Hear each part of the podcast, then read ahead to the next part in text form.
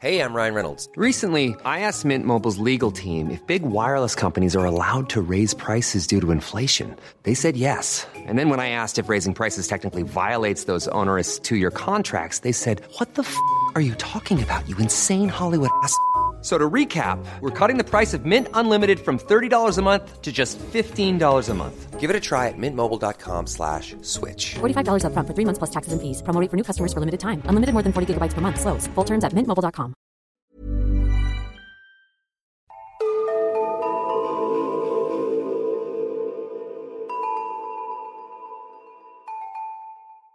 Hej och välkomna till Nära ögat, en true crime-podd för mesar. Mitt namn är Alexandra Kensdottir. Och jag heter Amelia Ingman. Välkomna till avsnitt 46. Ja, och vi har fått en del förfrågningar från er lyssnare om att vi ska dela med oss av alla de dokumentärer och filmer som vi använt oss av som källor i våra olika fall. Så vi har tänkt att vi ska sätta upp en liten lista som vi delar på Instagram i vår story där. Och sen så kommer vi spara det i en highlight. Så inom kort så kommer ni ha alla våra tips på ett och samma ställe där vi heter Nära ögat podd.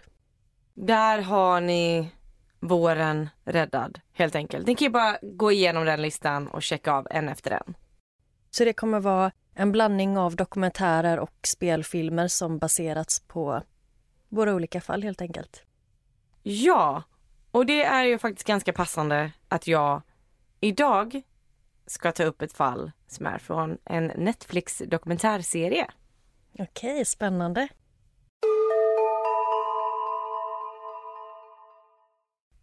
Idag ska jag berätta om Sarah Smith. Och mina källor är främst dokumentärserien från Netflix. Och jag kommer berätta namnet på den i slutet. Och sen så har jag också sett tv-filmen The Spy Who Loved Her. Och artiklar från The Sun, Mirror och The Times. Okej, okay. det här är en ganska lång och krånglig historia så jag kommer inte ha tid att gå in särskilt djupt på varje person. Och innan jag ens börjar historien om Sarah så måste jag berätta lite bakgrund kring hur läget var i Storbritannien i början på 90-talet. IRA, Irländska republikanska armén, kämpade för en enad irländsk stat. Det vill säga, de ville inte att Nordirland skulle tillhöra Storbritannien längre. Och det visade de genom att göra en hel del terrordåd under 70 och 80-talet. Vilket de även då tagit på sig. Och under den här tiden så blev det väldigt mycket olika dåd och även hämndaktioner. Och bara för att ge några exempel på vad som skedde under den här tiden. 1972 hände den blodiga söndagen. Vilket innebar att brittiska soldater dödade 13 och skadade ytterligare 14 obeväpnade demonstranter. 1974 så låg IRA bakom att 33 dödades och över 300 personer skadades i en serie bilbomber. IRA försökte mörda premiärminister Margaret Thatcher i ett bombattentat där fem personer dog, men Thatcher överlevde. 1988, när tre IRA-medlemmar skulle begravas så attackerades begravningsföljet med granater och automatvapen vilket ledde till att tre dog och 50 personer skadades. Och det var den här konflikten som då låg i luften. Så det var väldigt osäkra tider. Så att nu när vi dragit lite bakgrund kring hur det var i Storbritannien så kan vi nu gå in på historien om Sarah Smith. Sarah växte upp med sin bror och sina föräldrar Peter och Jill. Pappa Peter drev ett jordbruksföretag och familjen hade det ganska gott ställt. Sarah var full med liv och självförtroende och hade inga problem att ta ett rum. I början på 90-talet så började Sarah på Storbritanniens främsta jordbruksuniversitet. Och där träffade hon John Atkinson som senare kom att bli hennes pojkvän.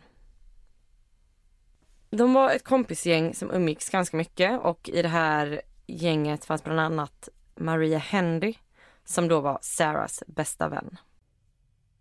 Och det hände ganska mycket under den här tiden på universitetet. En student blev arresterad för att ha smugglat vapen, bland annat två Kalashnikov-gevär och en massa ammunition och sprängmedel åt IRA. Och detta ledde till att skolan blev hårt bevakad av myndigheter och detta påverkade ju såklart studenternas liv. En kille i Sarahs kompisgäng begick självmord. Och det fanns misstankar att det var på grund av allting som hände under den här tiden. Och John, Sarahs pojkvän, blir väldigt nära vän med en bartender på den lokala puben, Robert Freegard, eller Rob som han kallas. Så han blir också en del av det här kompisgänget. En dag 1993 så ber John Sarah och hennes bästa kompis Maria att komma till puben. Han har något att berätta för dem. John berättar då att han är döende i cancer och att han inte har långt kvar. Och Sarah kan knappt tro det hon hör. Det måste ju finnas någon slags behandling eller mediciner han kan ta. Men John berättar att han har försökt allt och läkarna säger att det inte finns något kvar att göra. Och John har en sista önskan. Han vill åka på roadtrip genom Storbritannien med sin flickvän och sina vänner. Och Sarah och Maria kan ju såklart inte säga nej till det här. Så de tillsammans med John och Rob Freegard lämnar skolan och beger sig på en roadtrip. De reser från stad till stad och har ganska kul. Men de har hela tiden den här hemska gnagande tanken i bakhuvudet att John är döende. Och efter de har varit på resande fot i ungefär tio dagar så säger John att han igen har något att berätta för dem. Och han berättar då att han inte har cancer. Att han inte är döende. Vilken hemsk sak att ljuga om. Mm. Hur tog de den nyheten då? Sarah och Maria blir såklart rasande. Sarahs pojkvän har ju ljugit om att han är döende i cancer. Och hon behöver ju nu veta varför. Och det är då John berättar. Situationen är otroligt allvarlig. Han har varit tvungen att ljuga för tjejerna för att skydda dem.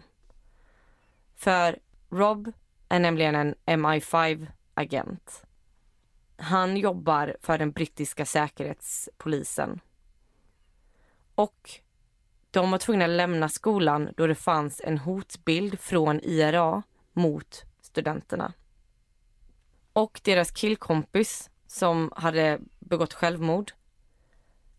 Det var inget självmord. Utan han hade i själva verket förmodligen blivit mördad av IRA. Och anledningen till varför IRA hade riktat in sig på jordbruksuniversitetet och dess elever var bland annat på grund av att de har tillgång till material samt en viss kunskap kring hur man skapar bomber. För det kan man göra av konstgödsel och diesel. Och hotbilden är nu så pass stor mot studenterna att de inte kan återvända till skolan eller berätta något för sina familjer. För då kan de riskera att avslöja något som sätter dem själva i riskzonen. Och när Sarah får höra allt det här så känner hon sig väldigt förvirrad. Hon är lite skeptisk men Rob kan berätta flera detaljer om bland annat hur mycket Sarah har på sitt bankkonto. Han kan berätta exakt vart hennes familj äger mark och så vidare.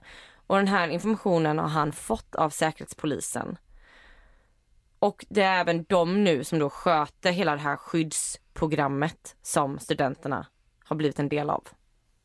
Nu förändras resan. De kör fortfarande runt från stad till stad men nu förstår de att det inte är en roadtrip längre utan det är en flykt. De flyr från IRA som jagar dem. Två dagar efter de lämnat Warrington så utlöste IRA två bomber mitt i staden. IRA är de hack i häl. Och studenterna är hela tiden tvungna att vara under radarn. Och de får inte ha någon kontakt med varken sin familj eller sina vänner. Och det här var ju i början på 90-talet så det fanns ju inte heller mobiler och sånt. De får snart höra att Sarahs pappa Peter letar efter Sarah och de inser att de måste lugna ner honom. Så de åker hem till Sarahs familj sent en kväll.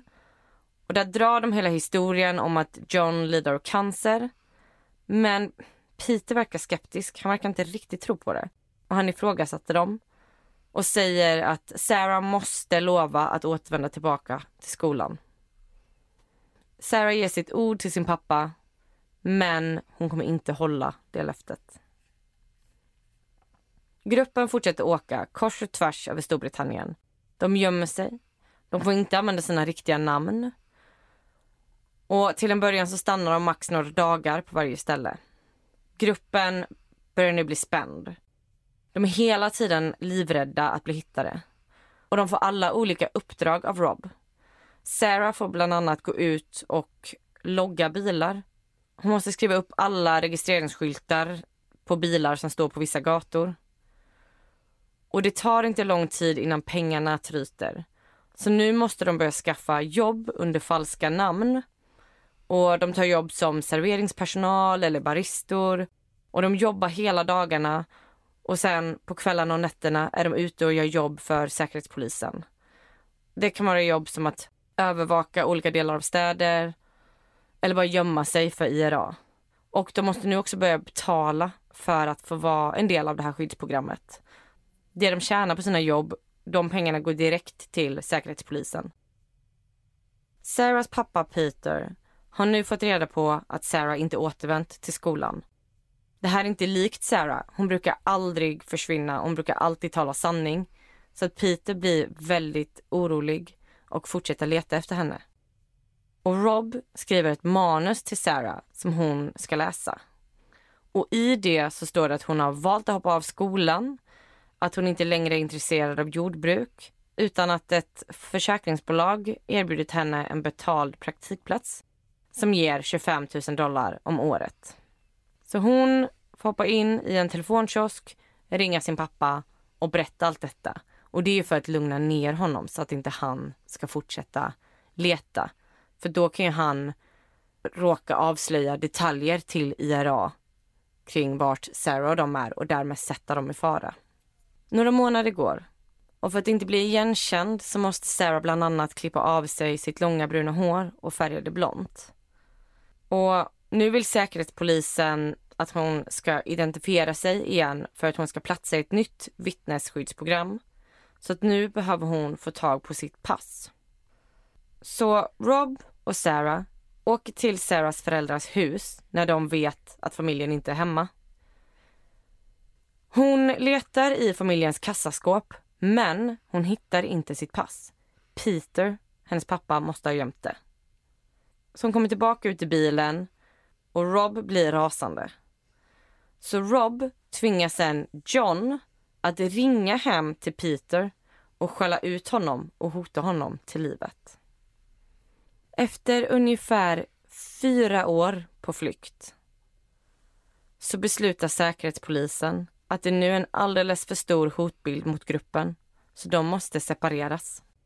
Så gruppen får inte längre ha någon kontakt med varann. Och Sarah är nu ensam. Hon har inga vänner, ingen familj och inga pengar. Allt hon tjänar går till vittnesskyddsprogrammet. Men nu kommer Rob och säger att pengarna inte räcker. Hon måste nu komma åt sitt arv. Sarah ringer hem till sina föräldrar och begär sitt arv. Men varje gång hon ringer hem så försöker hennes pappa att få henne att komma hem igen. Och det är väldigt frustrerande för Peter förstår ju inte att hon gör det här för hans säkerhet. Så Rob och Sarah ringer om och om igen och ber om pengarna. De ringer alltså både på dagarna och på nätterna i flera veckors tid. Och så fort Peter svarar och säger något om att hon ska komma hem igen så lägger de på. Och Peter är fast beslutsam att inte ge Sarah några mer pengar. Men till slut så är Jill, Sarahs mamma, utmattad. Hon orkar inte mer. Så att hon bestämmer att Sarah ska få sina pengar. Och sen så avslutar föräldrarna samtalet med att säga att Sarah inte borde ringa hem något mer.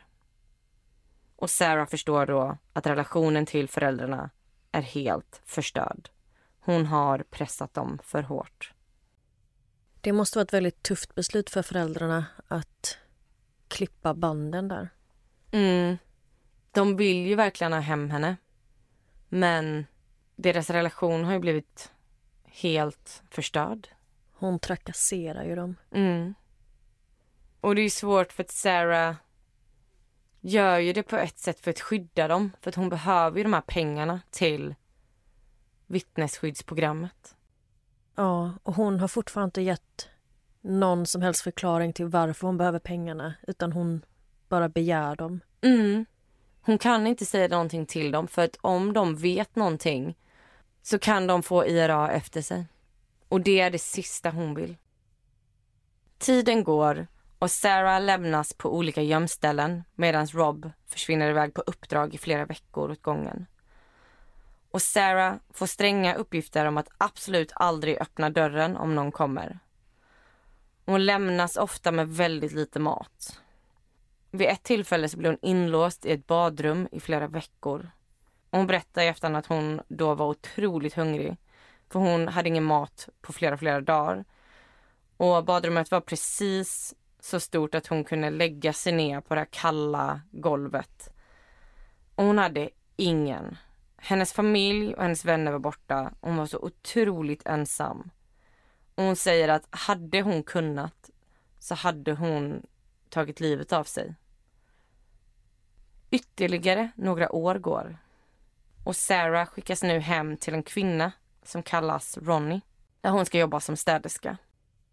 Och hon har fått strikta restriktioner av Rob. Att hon som vanligt inte får avslöja sin identitet utan nu går hon under namnet Carrie. Hon får absolut inte prata med Ronnie utan bara göra det hon blir tillsagd. Och en dag så ringer Ronnie. Hon säger att hon har låst ute sig själv och att Carrie, eller Sarah, då måste gå och öppna. Och när hon går ner och öppnar dörren så står Ronnie där, men med ett gäng poliser. Och polismannen längst fram säger Hej Sarah. Och Sarah förstår ingenting. Det är ingen som har använt hennes riktiga namn på tio år. Tio år? Mm. Hon har varit borta i tio år. Sarah åker med polisen ner till stationen och får då prata med polismannen Bob. Bob berättar att allt Rob sagt under de senaste tio åren har varit en lögn. Det finns inget hot från IRA. Robert Freegard jobbar inte för MI5 utan han är en bedragare. Och Sarah känner sig överväldigad och helt utplånad efter tio år av hjärntvätt. Hon inser nu att hon har kastat bort sin familj, sina vänner, sin karriär, sitt liv. Och hon var helt säker på att hennes familj aldrig skulle förlåta henne efter allt hon utsatt dem för. Men där hade hon fel. För hennes familj välkomnade henne hem med öppna armar. Hon får också reda på att under alla de här åren som Sarah varit borta har hennes pappa haft en egen utredning. Han kunde inte få hjälp av polisen då Sarah var över 18 år och hade då försvunnit av fri vilja.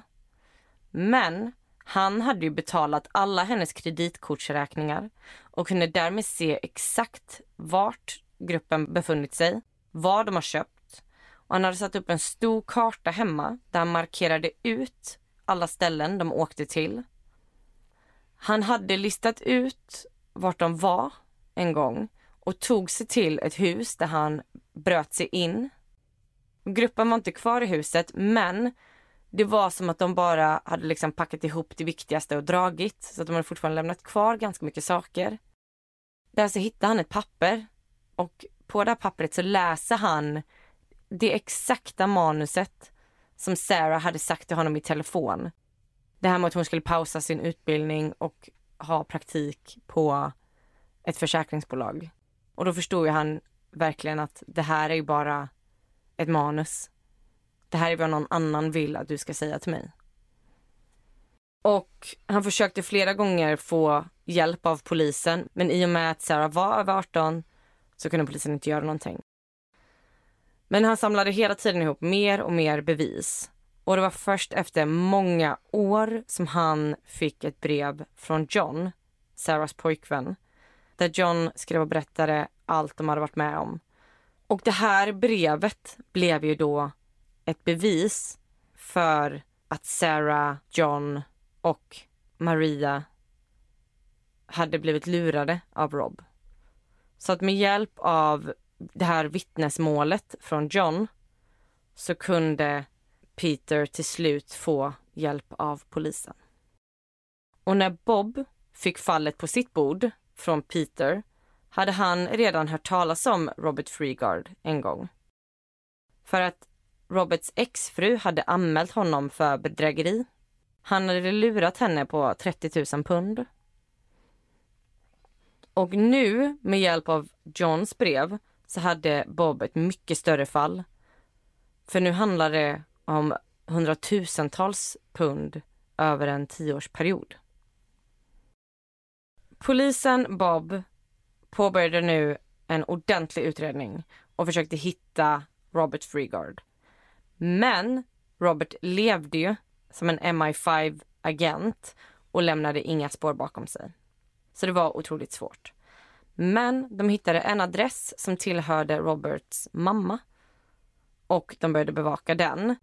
Och på den adressen så stod det en bil som hade sålts via en bilhandlare som Rob hade jobbat på. Och den här bilen var skriven på en adress ungefär 30 mil från mammans hus. Så polisen åker dit och där öppnar en man som berättar att bilen tillhör hans exfru men att hon har försvunnit. Och hon hade då berättat för alla sina vänner och kollegor att hon var döende i cancer och sen har hon gått upp i rök. Och det här låter ju precis som vad som hände John och Sarah. Och den här kvinnan som heter Kim Adams var från USA. Så polisen Bob kontaktar nu FBI. FBI i sin tur kontaktar Kims föräldrar i Phoenix i Arizona. Och det visar sig då att Kim är förlovad med Robert Freegard. Och Rob hade berättat för både Kim och Kims föräldrar att han är en agent. Och nu så skulle även Kim bli en agent och gå på en spionskola eller en agentskola. Och um, de började ringa hem allt oftare och be om pengar. De sa att Kim kuggade på proven men att ta proven kostar massa pengar.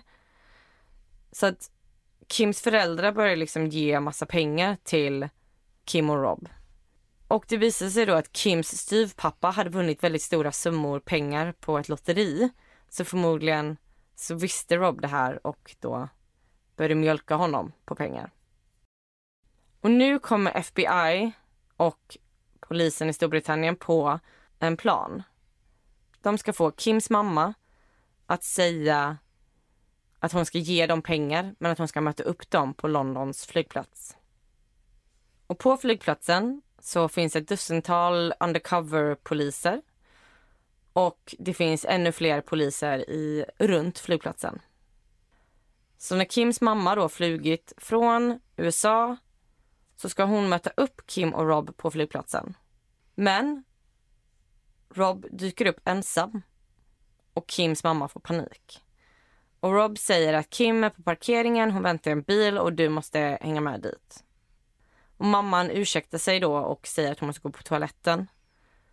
Så när mamman går på toaletten så ringer hon ju polisen Bob och har fullskalig panik. Och Bob, som har jobbat på det här fallet i månader och månader, försöker lugna ner henne och säger att hon måste fullfölja uppdraget. Så mamman samlar sig och går ut igen, möter upp Rob och följer med honom ut till parkeringen. Vilken grej. Det är ett ganska stort ansvar som hon tar på sig, mamman. Verkligen. Och hon har aldrig träffat honom förr eller? Jag vet faktiskt inte om de har träffats. Men de har inte träffats på väldigt länge om de har träffats. Okej, jag tänkte bara det var konstigt att han kom in själv och mötte upp henne. Att man förstår att hon blev ännu mer nervös när inte dottern är med. Mm. Och hon vet ju inte om dottern finns på parkeringen eller vad han ska göra på parkeringen. Hon vet ju nu vilken bedragare Rob är. Och att behöva hålla masken måste vara så svårt. Exakt, hon har ingen aning om vad han planerar. Nej.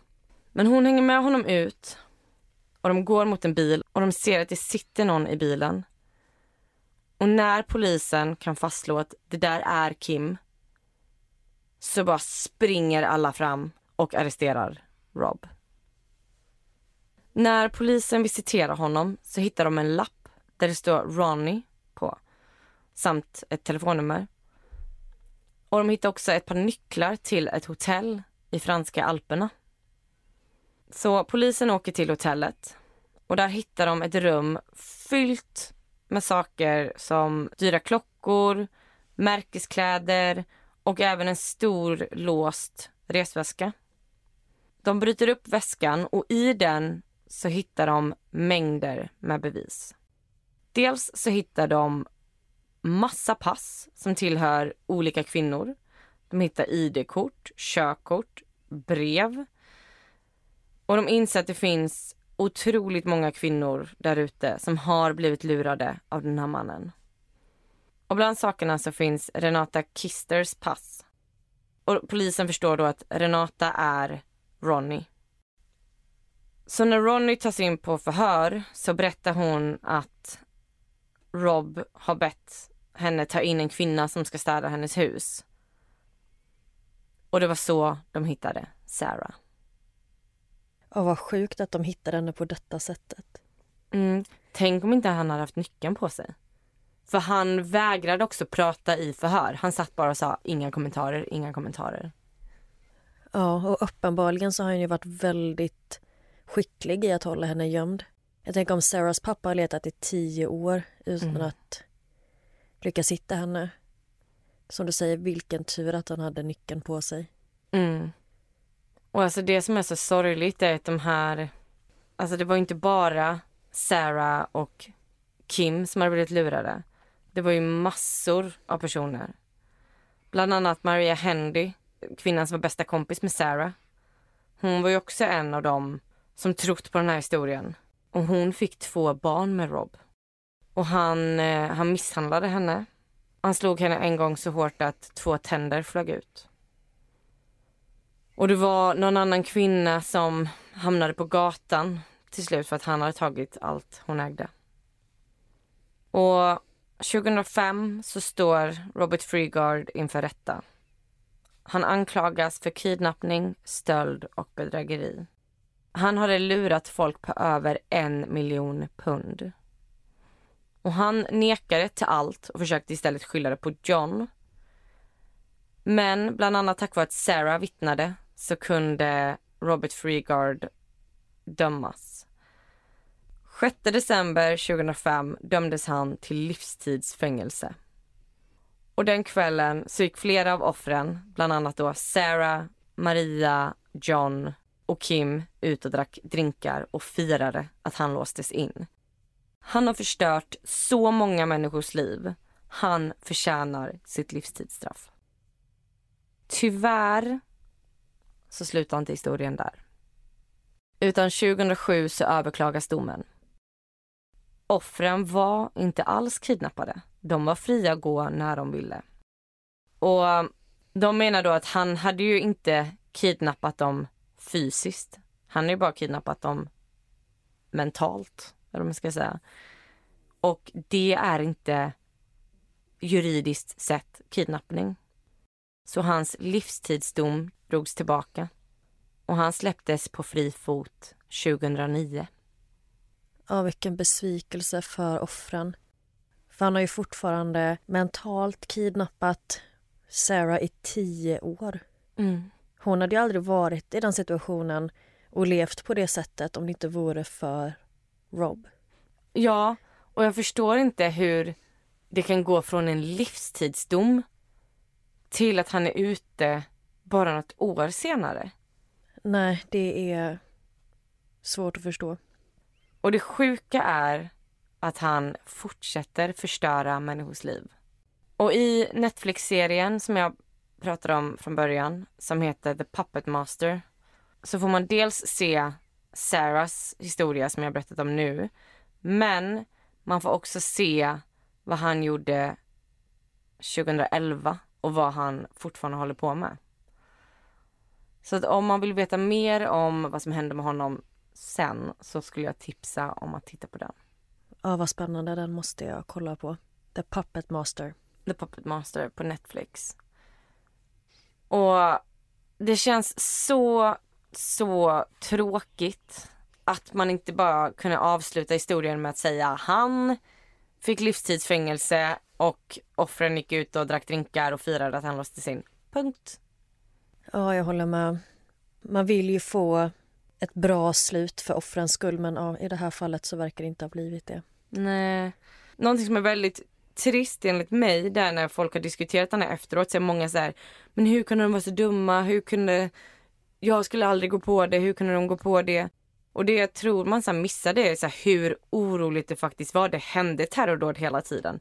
Det var bombningar i städer som de precis varit i. Så att jag tror folk glömmer bort hur extremt oroligt det var. Hur mycket terrordåd som faktiskt hände, hur många som faktiskt dog hela tiden. Och bara så här att någon hade liksom smugglat vapen åt IRA på deras universitet. Ja, precis. Plus då den här kompisen de hade som enligt Rob blivit mördad. Mm. De har ju levt i många, många år med den här rädslan och liksom medvetenheten om vad som händer. Och, och det var agenter. Det fanns spioner och agenter som agerade hela tiden. Man kunde aldrig lita på någon för att det blev liksom hämndaktioner och terrordåd. Och att ha levt med det under många, många år och sen så händer det här, då kanske det inte blir så otroligt som om någon skulle ta mig idag och säga att ja, jag är en agent. Ja, det är klart det låter konstigt, men jag har inte levt i den här stressen. Så det tycker jag att det blir mycket så här victim shaming när, när man dömer offren så hårt för att de då var naiva.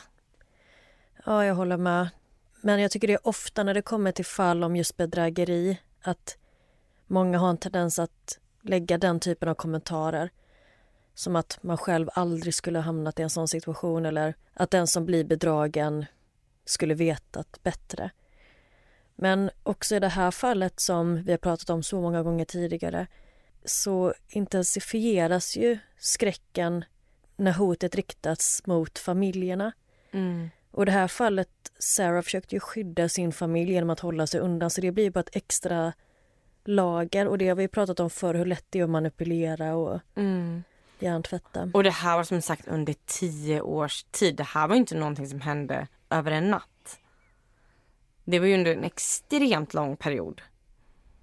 Och Peter, Sarahs pappa, berättade att när hon kom tillbaka till familjen, han kände knappt igen henne för att hon hade inget självförtroende. Alltså det, var, det fanns den här livsglada personen som han träffade sist, alltså hon fanns inte kvar. Hela hennes kroppsspråk var annorlunda. Hur hon betedde sig, hur hon såg ut. Så att alltså hon var ju ex- extremt påverkad av de här tio åren av hjärntvätt. Ja, så hemskt.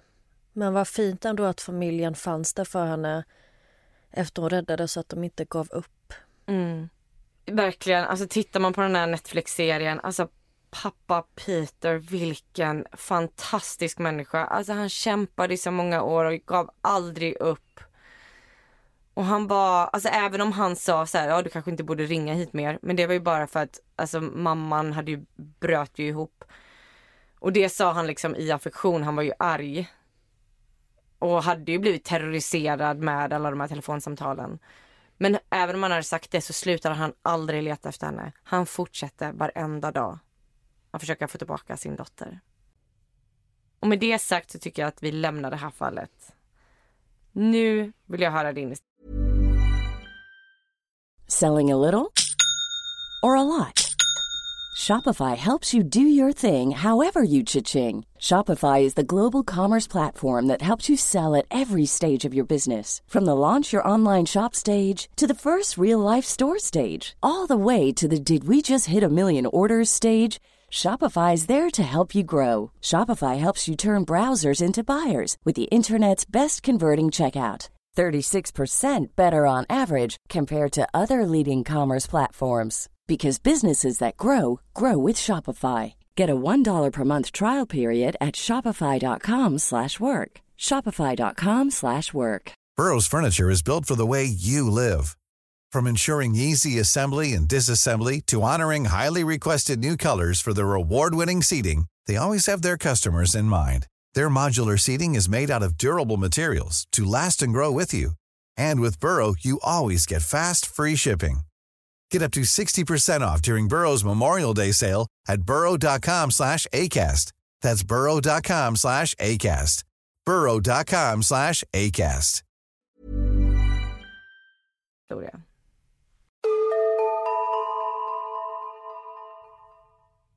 Idag ska jag berätta om Jessica Boynton. Det här fallet har vi blivit tipsade om av Thomas. Så tack så mycket för tipset. Mina källor är ett avsnitt av Crime Watch, en artikel av Eleven Alive, Change.org och podcasten The Officer's Wife. Det här fallet äger rum 2016 i Griffin, Georgia, en småstad i amerikanska södern. Jessica och Matthew Boynton är ett ungt gift par. Jessica är 19 år och Matthew är 21. De har varit tillsammans i flera år och är high school sweethearts. De har två barn tillsammans, 18 månader gamla Tyler och två år gamla Tolin.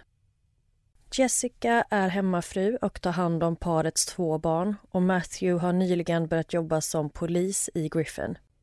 Han kommer från en familj där många jobbat inom poliskåren och hans farfar, Wendell Beam, är sheriff i länet.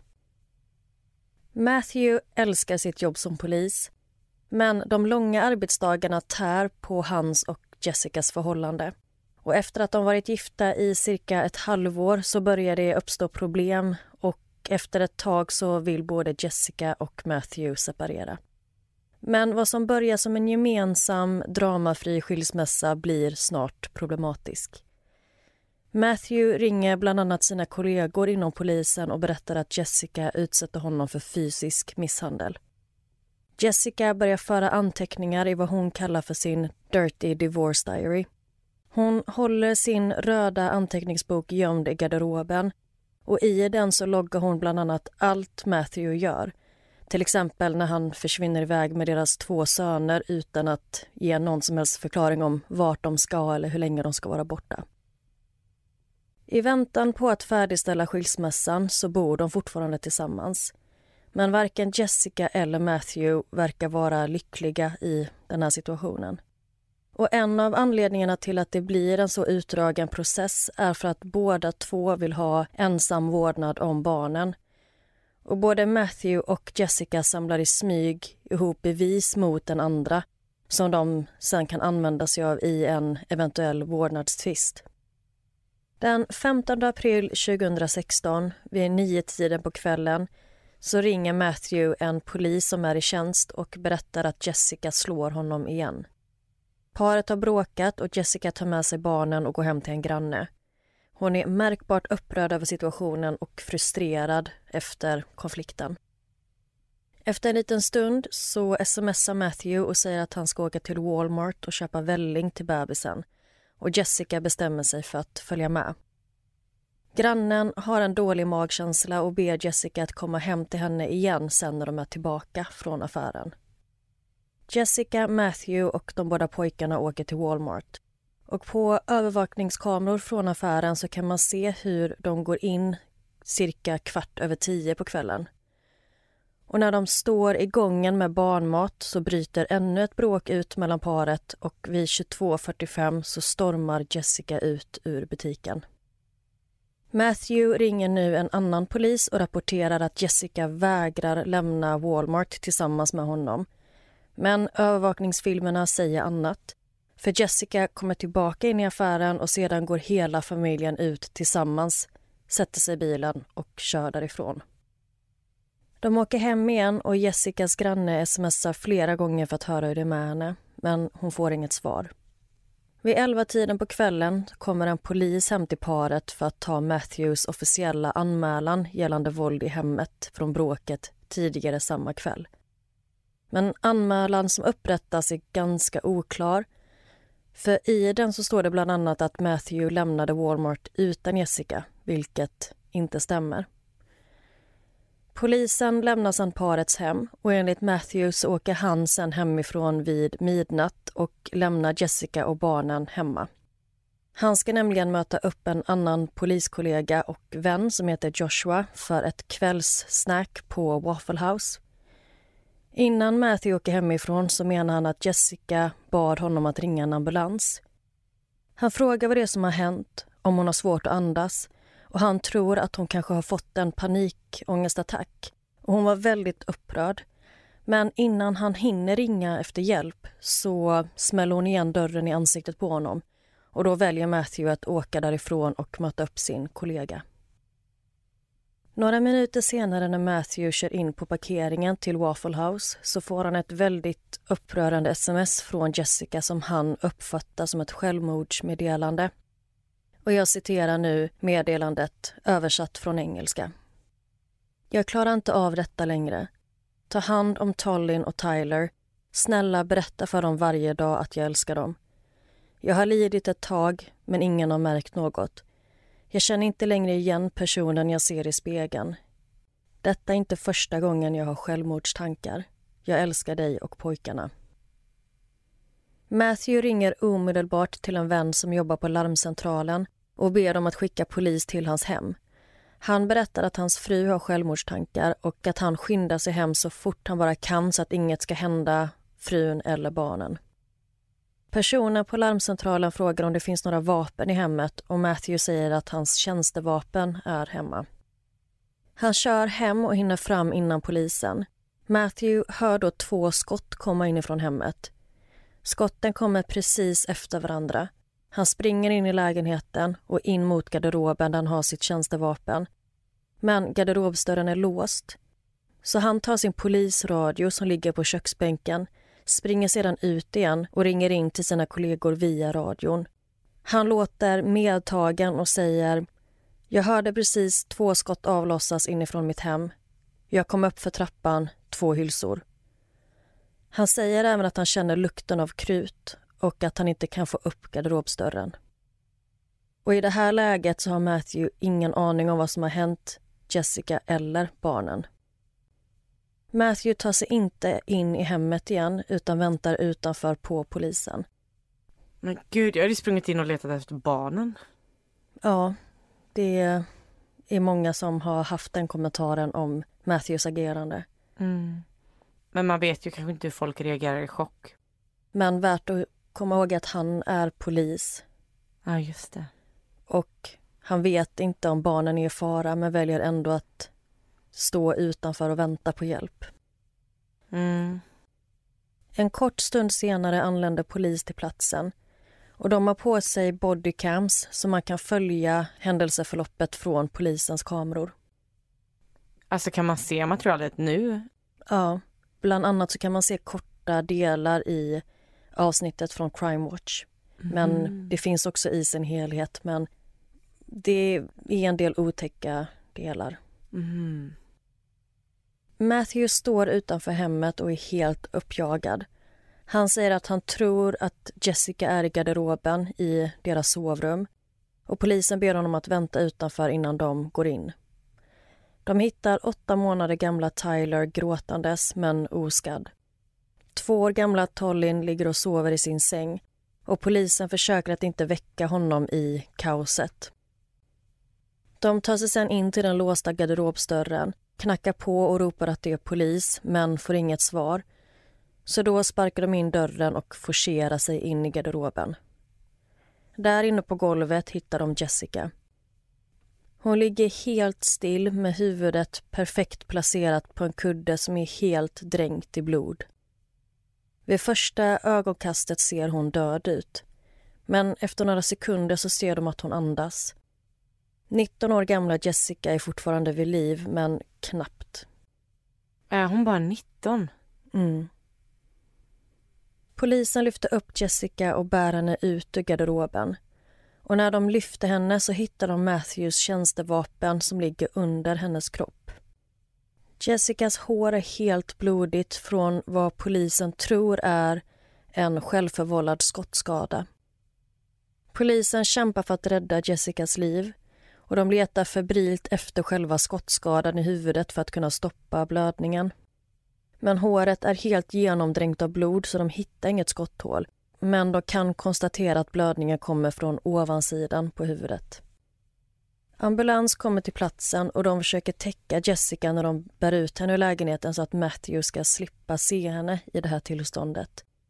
Och när de tar henne till ambulansen så skriker han bland annat att detta kan inte hända. Att hon hade sagt till Matthew att hon älskar honom precis innan detta hände. Och vad ska deras barn ta sig till? Och han säger även att om han bara varit här tio minuter tidigare så hade han kunnat stoppa henne.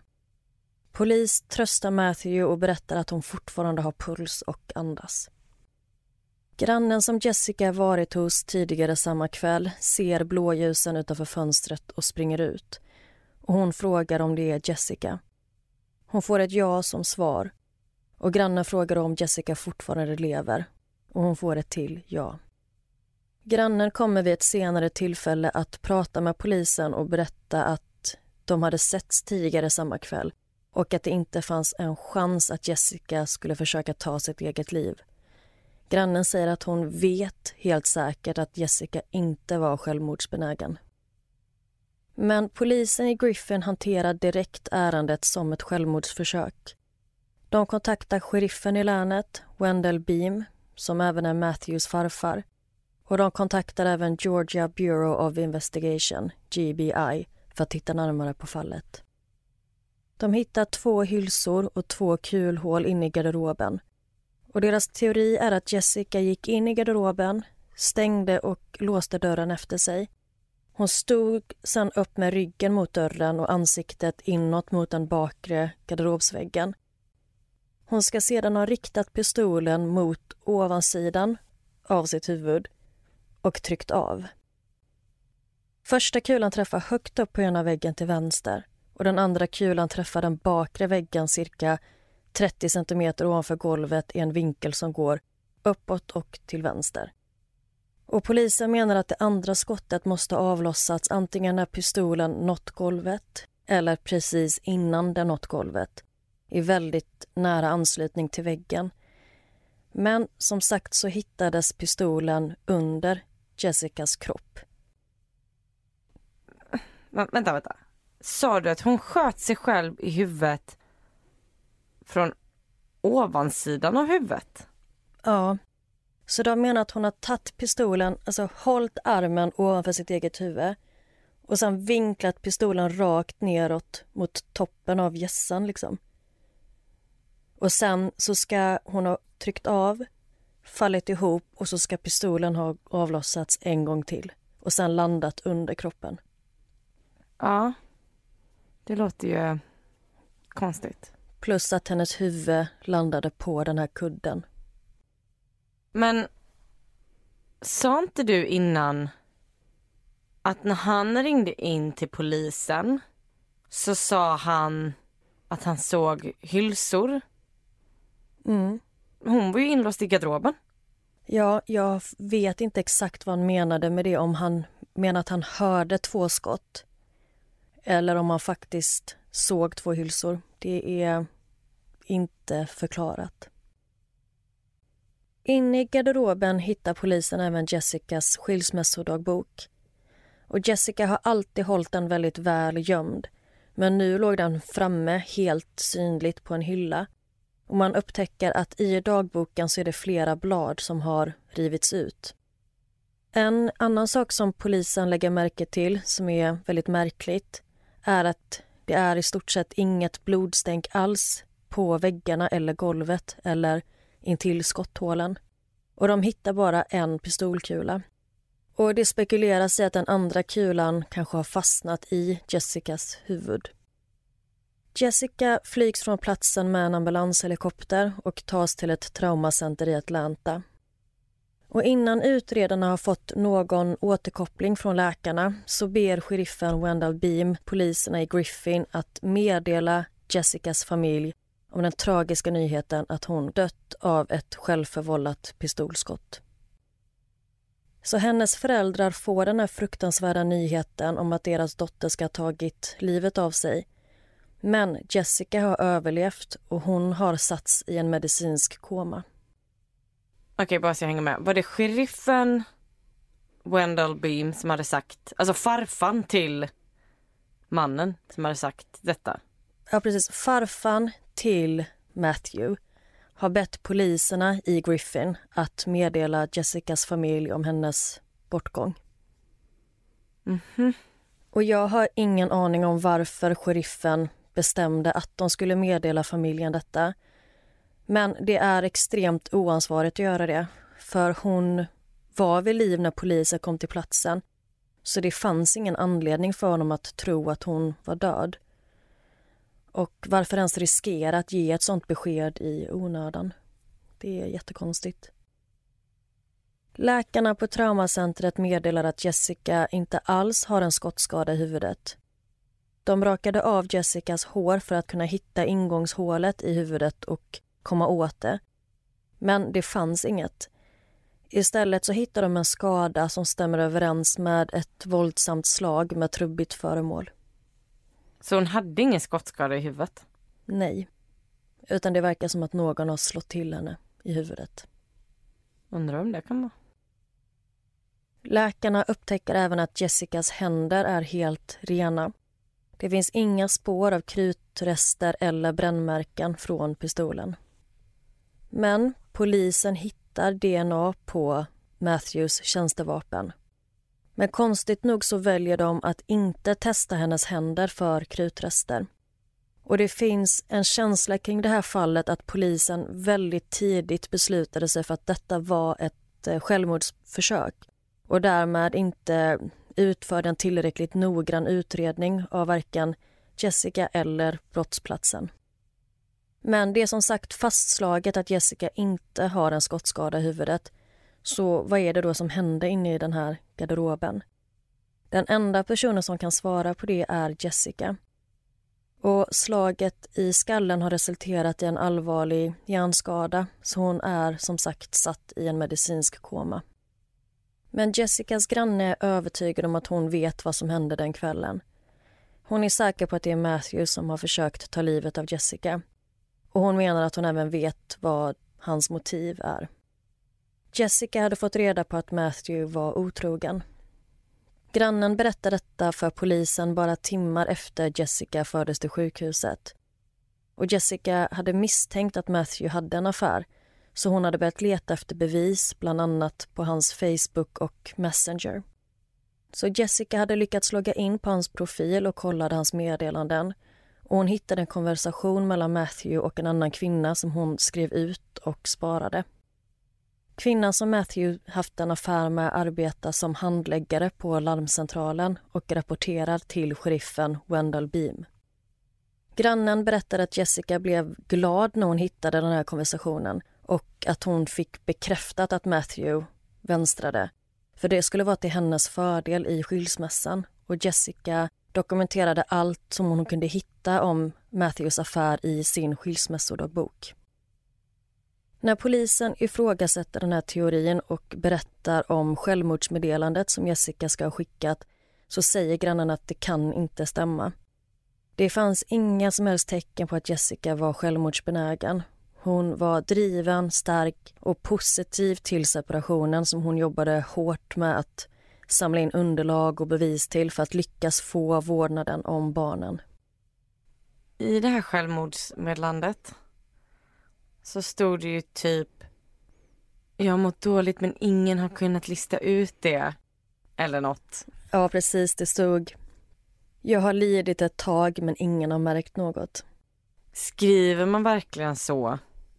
Eller är det ett sätt för någon att eh, liksom förklara varför ingen har misstänkt någonting. Ja, det känns ju väldigt... Suspekt. Ja. Grannen tror att Matthew har hittat Jessicas skilsmässodagbok och helt enkelt tappat det. Hon tror att han har jagat in henne i garderoben, slagit henne i huvudet och sen iscensatt ett självmordsförsök och att det är Matthew själv som skickat smset från Jessicas telefon. Och detta är starka anklagelser och han är dessutom polis.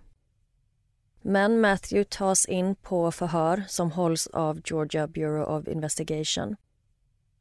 Matthew erkänner typ att han har haft en affär sedan några veckor tillbaka men han berättar också att Jessica varit otrogen mot honom. Att hon ska ha sagt att hon har haft en affär och att Matthew ska ha konfronterat den här andra mannen och frågat ifall de haft sex, vilket den här mannen ska ha svarat ja på. Men Matthew fortsätter säga att trots detta så älskar han fortfarande Jessica och barnen. Men det är som sagt många som ifrågasätter varför han inte stannade kvar i lägenheten när han kom hem och hörde skotten och varför han inte försökte rädda sina barn.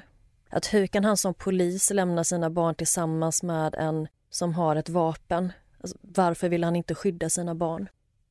Och hans förklaring till varför han inte sprang in i lägenheten igen efter att ha larmat polisen är för att han var för rädd. Han visste inte vad det var som pågick där inne ifall hon hade en pistol och försökte skjuta barnen och ifall han skulle bli hennes nästa offer. Men det är många som tycker detta låter konstigt. Att han som polis väljer att inte försöka ta sina barn ifrån en sån här situation och att han ska varit för rädd för att gå in. Under sitt förhör så släpper Matthew ytterligare en bomb och det är att enligt honom så ska Jessica ha sagt att den yngsta sonen inte är hans. Tyler ska tydligen vara resultatet av en affär som Jessica haft med en mekaniker under en period då Matthew och Jessica varit tillfälligt separerade. Men GBI-agenten som håller i förhöret fortsätter ställa frågor utifrån inställningen om att det är ett självmordsförsök och ser det inte som att Matthew haft en potentiell inblandning i vad som hänt Jessica. Utredaren frågar ifall Matthew har samma kläder på sig under intervjun som under olyckan och intervjun sker samma kväll. Matthew svarar att han har samma kläder på sig och han säger även att han inte tvättat händerna sedan han kom hem och ringde polisen. Men trots detta så väljer man att inte ta Matthews kläder och testa dem efter krutrester eller liknande. Och de väljer även att inte undersöka Matthews händer. Och efter intervjun är klar så låter de Matthew gå. Jessica vaknar upp efter tre veckor i medicinsk koma. Hon återhämtar sig helt efter olyckan och de enda menen hon har efter skadan är tillfällig huvudvärk. Men tyvärr så kan Jessica inte ge några exakta svar på vad det var som hände i garderoben för hon har förlorat minnet från den natten. Hon minns att hon var i garderoben men sen blir det svart och nästa minne hon har är från sjukhuset. Men trots detta så ger Jessica en helt annan berättelse än Matthew. Hon menar att hon absolut inte försökt ta livet av sig och att hon inte skjutit sig själv.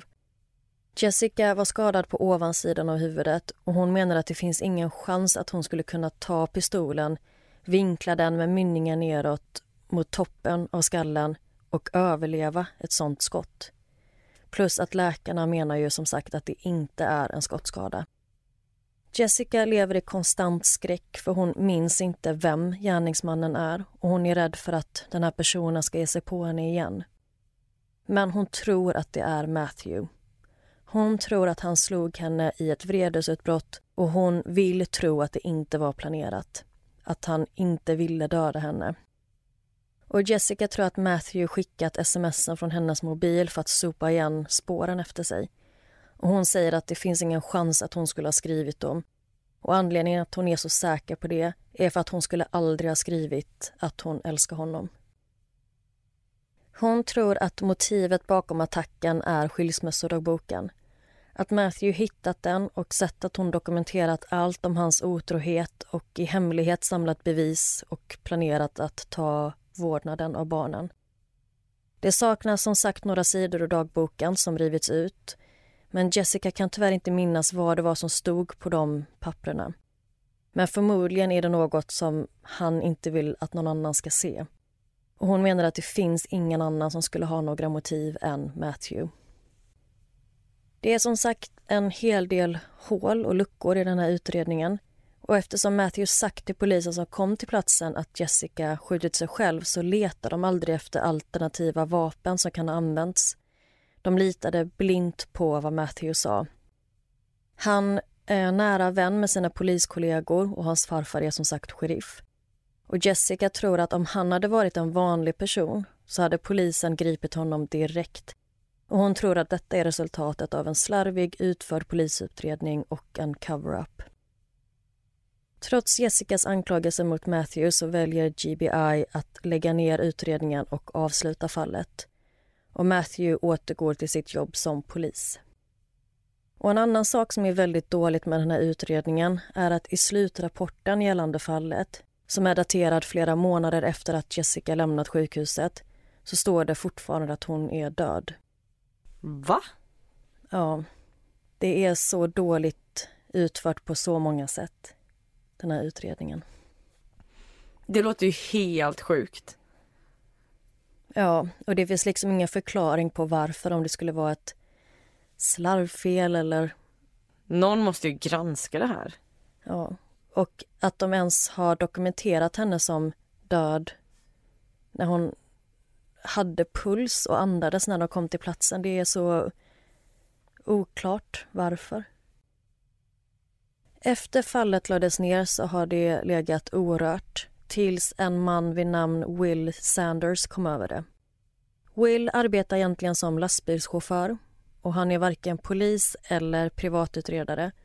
Men på sin fritid brukar han jobba med att försöka sätta dit brottslingar. Han studerar polisutredningar, kartlägger fall och försöker hitta detaljer som polisen kanske har missat eller eventuellt försökt dölja. Will faktakollar det som står i rapporterna och säkerställer att det som polisen faktiskt säger är sanningen. Och Will fascineras över Jessicas fall när han fick höra talas om det. Och han har idag i stort sett all bevisning från fallet i sin ägo. För när GBI avslutade fallet så fick Jessica tillbaka allt material som de samlat in. Och hon har i sin tur gett allt till Will. Till exempel hennes mobil som självmordsmeddelandet skickades från. Och allt är noga nerpackat i bevispåsar och förhoppningen är att kunna skicka dem på analys om utredningen öppnas upp igen. Man älskar ju folk som Will. Ja. Det är ju helt fantastiskt att personer kan lägga så mycket tid och energi helt gratis och frivilligt bara för att hjälpa andra. Ja, verkligen. Och Det är så viktigt med att lyfta fall som kanske har blivit felhanterade och polisen är inte van att kanske bli ifrågasatt. Så hans jobb är som sagt väldigt viktigt. Mm. Efter att ha tittat närmare på polisens utredningsmaterial så menar Will att Matthews tidslinje inte stämmer. Och enligt Will så är det vissa saker som verkligen sticker ut. Bland annat Matthews kläder. I polisens bodycams från den natten när de kom till parets hem så har Matthew på sig en röd tröja. Och Det är samma tröja som han sen hade i polisförhöret och som han erbjöd sig lämna över till polisen för analys trots att de då inte samlade in den. Men när man ser familjen på övervakningskamerorna från Walmart några timmar innan det påstådda självmordsförsöket så har Matthew på sig en grå tröja. Will tycker att detta är anmärkningsvärt och ingen frågade någonsin Matthew om varför han bytt om den kvällen. Och Han har ju själv sagt i förhör att han har haft samma kläder på sig hela kvällen. En annan sak som Will lagt märke till är att i Matthews telefonlistor så kan man se att under samma tid som han ska ha ringt larmcentralen och polis och bett dem rycka ut till hans hem så har han även smsat sin älskarinna. Och I samtal med polisen så sa Matthew att han var så himla orolig och att han gjorde allt i sin makt för att skynda sig hem så snabbt han bara kunde. Men i själva verket så har Matthew efter han fått självmordsmeddelandet från Jessica skickat flera sms innan han ringde 112. En annan konstig detalj är att i polisens bilder från brottsplatsen så kan man se att Matthews mobil ligger på köksbänken inne i lägenheten. Och polisen menar att Matthew gått in och lämnat mobilen där innan han sen sprang ut igen med polisradion. Men Will menar att tidslinjen stämmer inte här heller utan att Matthew har smsat älskarinnan under tiden de har påstått att Matthew ska ha lämnat lägenheten utan sin mobil och väntat utanför hemmet på polisen. Vilket Will menar inte stämmer. Och smsen som skickats verkar inte heller vara från en man som är rädd för sina barns säkerhet utan det var skämtsamma och lättsamma meddelanden där de pratade om helt andra saker. Alltså den här Matthew. För att vara polis så lämnar han ju väldigt mycket bevis alltså, som strider emot allt han säger. Ja, jag tror inte han förväntade sig att någon skulle ifrågasätta honom. Nej. Och ytterligare en detalj som Will menar är ett stort hål i Matthews tidslinje är tidpunkten då han ska ha hört de två skotten inifrån hemmet. Enligt Will så ska flera grannar ha hört två skott vid 22.45 och Matthew är den enda som hör skotten som avlossas vid ett-tiden när han ringer polisen. Det handlar alltså om en tidsskillnad på nästan två timmar.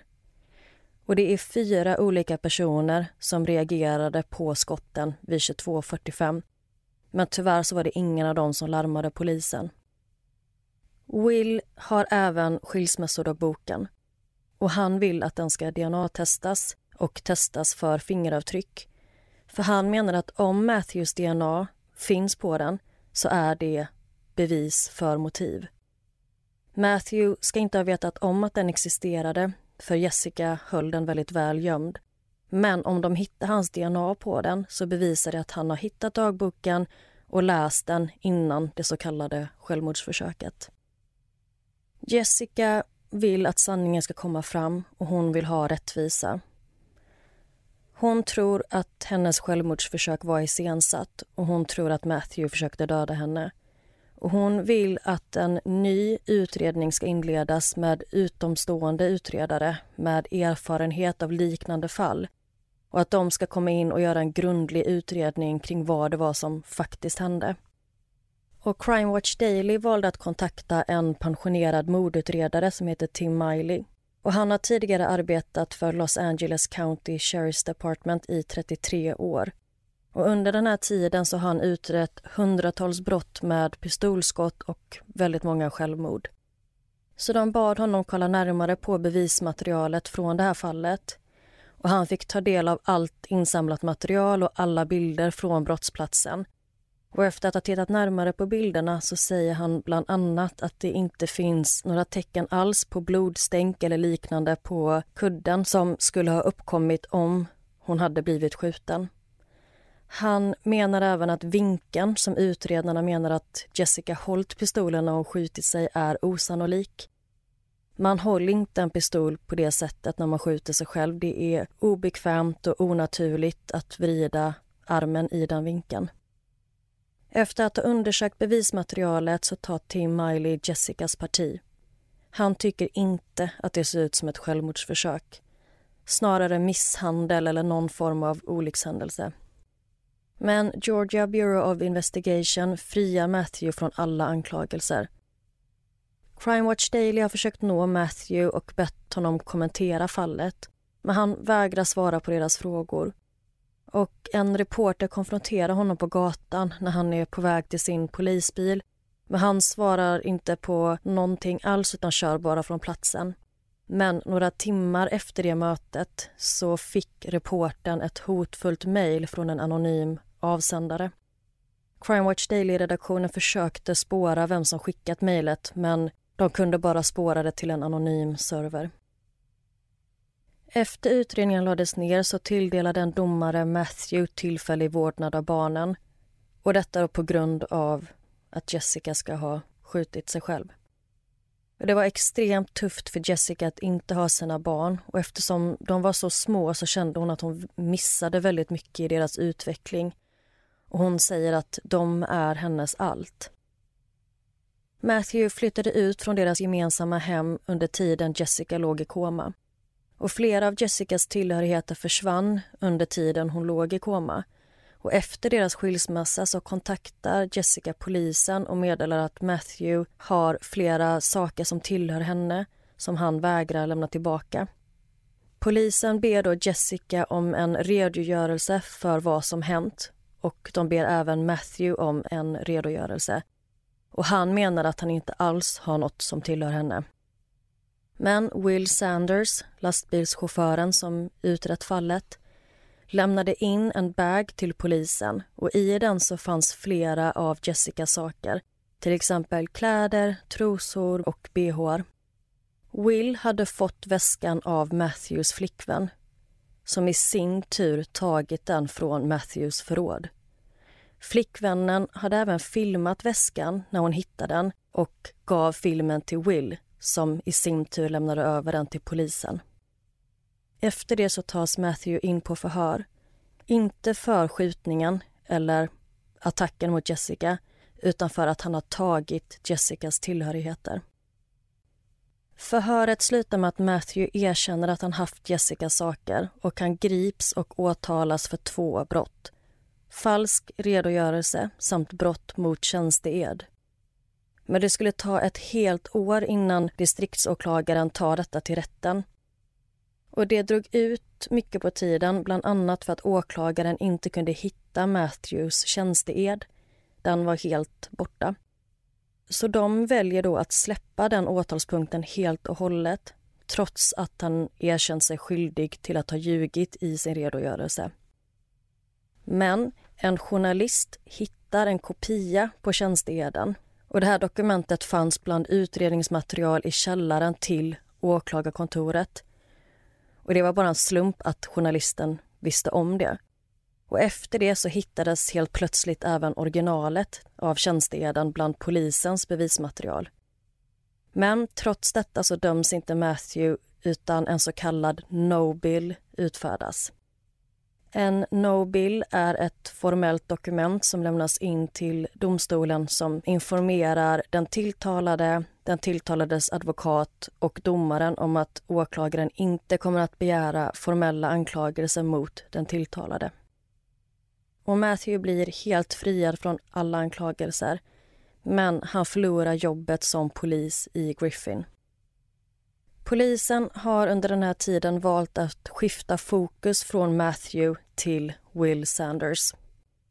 De har i hemlighet utfärdat en husrannsakan av Wills privata Facebook Messenger för all data som sträcker sig sju månader bakåt i tiden. Polisen menar att den här husrannsakan inte har något alls med Matthew att göra utan är kopplat till två inbrott.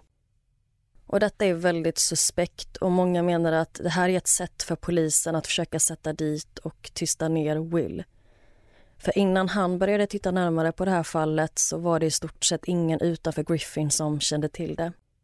Och Will var den första personen som begärde ut förundersökningen och han har kastat ett väldigt dåligt ljus på Griffins poliskår och de anser att han skämt ut dem. I dagsläget har ingen åtalats för att ha skjutit Jessica eller för att ha attackerat henne. Ingen har dömts för att ha ljugit för polisen. GBI vägrar att återuppta utredningen. Matthew och Jessica slåss fortfarande om vårdnaden av barnen.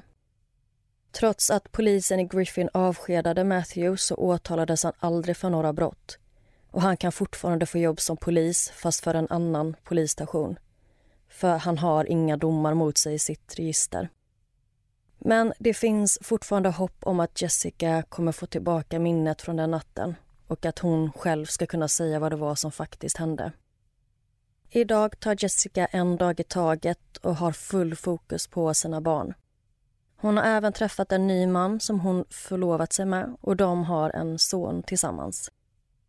Jessica säger att hon har bearbetat det som hände henne och hon har valt att fokusera på framtiden och att gå vidare med livet. Och det var berättelsen om Jessica Boynton. Planning for your next trip? Elevate your travel style with Quince. Quince has all the jet setting essentials you'll want for your next getaway, like European linen, premium luggage options, buttery soft Italian leather bags, and so much more. And is all priced at 50 to 80% less than similar brands. Plus, Quince only works with factories that use safe and ethical manufacturing practices. Pack your bags with high-quality essentials you'll be wearing for vacations to come with Quince. Go to quince.com slash pack for free shipping and 365-day returns. Och det här var en jättespännande berättelse. Ja, tack så mycket för tipset igen, för jag hade inte hört talas om det här fallet innan. Och det är ju verkligen speciellt. De här omständigheterna, det känns så suspekt, hela polisutredningen och hur de hanterat fallet och att de ens såg det som ett självmordsförsök även efter man kunde konstatera att hon inte var skottskadad. Det är ju väldigt läskigt för han har inte åkt dit för någonting. Han kan få jobb som polis var som helst. Nu så tack och lov så kanske den här historien spridits tack vare Will. Men tänk så många såna här fall eller liknande som finns där det bara sopats under mattan. Mm. Där så här, folk kommit undan på grund av att de är poliser eller bra kontakt med polisen. Ja, om man tittar med på den här brottsplatsen så känns det som att Matthew har räknat helt iskallt med att han inte kommer bli ifrågasatt. För skotthålen i väggen och placeringen av pistolen och faktumet att hon inte ens är skottskadad. Allting pekar ju på att Matthew ljuger eller att det är något annat som har hänt än det han påstår. Men att han vet att hon behöver inte ens vara skottskadad för att de ska köpa hans teori. Mm. Det är verkligen läskigt. Mm. Och sen med så tänker jag på det här med tillfället för skottlossningen. Att det är så frustrerande att ingen granne valde att ringa in till polisen när de redan vid 22.45 hörde två skott avlossas. Mm. Och att Matthew har förmodligen haft två timmar på sig att komma på sin historia och eventuellt fixa brottsplatsen innan polisen kom. Eller innan han ens ringde polisen. Det måste ju vara fruktansvärt för Jessica. Att inte minnas vad som hände. Att hon får höra hela den här historien om självmordsgrejen som hon vet inte är sann. Men att hon kan inte minnas att det var maken. Men jag menar som du sa, ja men det här med avskedsbrevet. Eller avskedsmeddelandet. Hon skulle aldrig skrivit det för hon skulle aldrig skriva att hon älskar honom. Hennes skilsmässodagbok var i garderoben öppen med utrivna sidor. Varför skulle hon göra det? Varför skulle någon annan göra det? Mm. Det är ju mycket som pekar på att det är Matthew. Ja, verkligen. Och jag förstår inte det här med hur hon var placerad på den här kudden Nej. med. Jag fattar inte varför han valde att göra det, eller vem det nu var. Och så det vi pratade om i början, så här, om han är då polis och ja, han hör skott inifrån. Hans två barn är i huset och han vågar inte gå in. Nej. Och han friades som sagt från alla misstankar och han fick återgå till sitt jobb som polis månader innan utredningen ens lades ner. Och Matthew var tillbaka i tjänst sex veckor innan utredarna ens pratade med läkaren som hanterade Jessicas skador. Det är ju inte okej. Nej, och läkaren var ju helt solklar med att de här skadorna stämmer inte överens med en självförvållad skottskada. Hon Men- har inte ens en skottskada. Det är så här, hallå, det är det första vi tittar på eller? Ja, men tänk då att Matthew får gå tillbaka till jobbet innan de ens pratat med läkaren. Hur är det möjligt? Och att han får vårdnaden först. Eller så här, tillfällig vårdnad. Mm. Men idag har de delad vårdnad om pojkarna. Det var lite frustrerande fall idag. Mm. Två personer som kommit undan med den här skiten. Om det nu är Matthew, officiellt har han inte dömts men Ja, jag hoppas på att Will får den här utredningen öppnad igen. mm. För att han har som sagt jättemycket bevismaterial att skicka till analys. Mm. Och då kommer man förhoppningsvis kunna fastställa Matthews inblandning. Och Jessica, hon säger idag att hon behöver inte minnas utan hon vet i sin själ vad det var som hände. Och med de orden så tackar vi för att ni har lyssnat på dagens avsnitt. Mm, ni hittar bilder från fallen som vanligt på vår Instagram och vår Facebook som heter Nära ögat podd eller Nara Ogat podd. Och vi kommer dela våra dokumentär och filmtips på Instagram och Facebook. Yes. Vi hörs igen nästa vecka. Ha det fint! Hej då!